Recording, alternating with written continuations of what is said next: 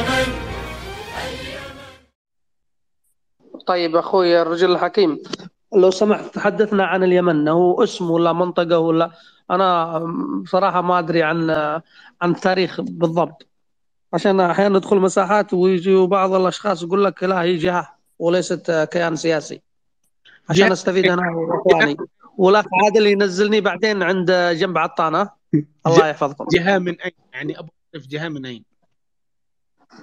لا أبغى التاريخ يعني متى سميت يمن؟ يعني علشان نقدر نجاوب يا أخي. عندما يسألنا واحد هم نقدر نناقشهم.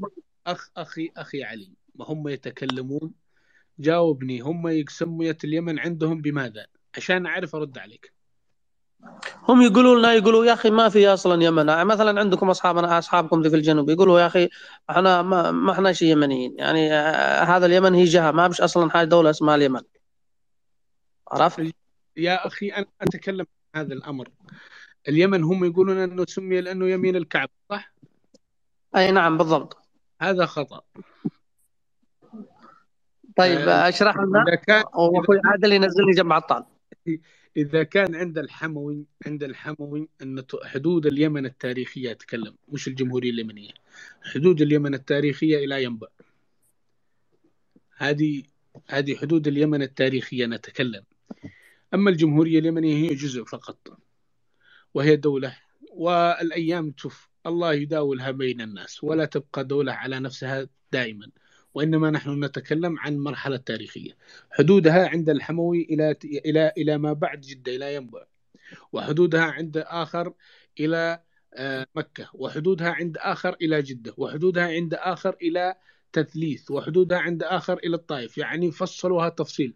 لم يتوقفوا عند مرحلة أو عند جزء ما. هذه حدود اليمن التاريخي اللي هي تسمى العربية السعودية أو العربية السعيدة أو جنوب الجزيرة العربية. أما عن لفظ يمنت هي تصغير للفظ اليمن. خلهم يتكلموا مثل ما يشاءون.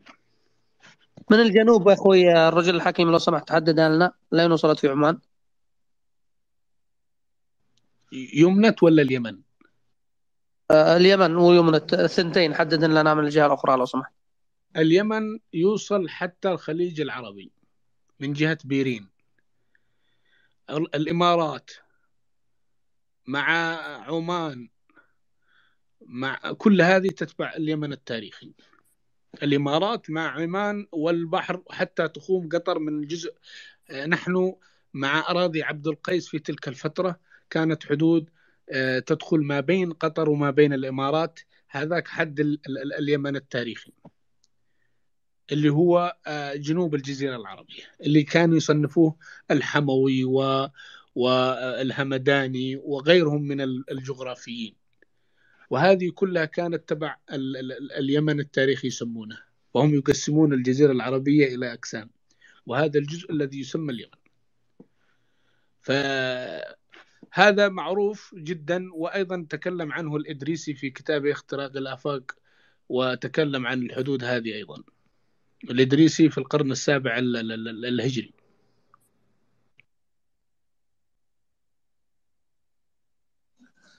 شكرا لك أخي آه، الرجل الحكيم أخوي عادل نزلني جنب عطال لو سمحت. يا, يا, يا أخ علي يا أخ علي انت لما تصادف ناس يعني يتكلموا بهذا يعني بهذا المنطق. أنت تقول له طيب اليمن يمين الكعبة من أي اتجاه؟ إذا أتيت من أي اتجاه لأن الكعبة يعني نعرف أن لها أربعة أركان تمام؟ فهناك مثلا عندك ال- ال- ال- الركن اليماني الذي هو يعني مسمى باسم اليمن. لكن مثلا إذا أتيت من ال... يعني لما يقول لك يمين الكعبة طيب إذا أتيت من الجهة الأخرى إذا أتيت من الشرق اليمن بيكون على يعني برضو يعني على يمين الكعبة.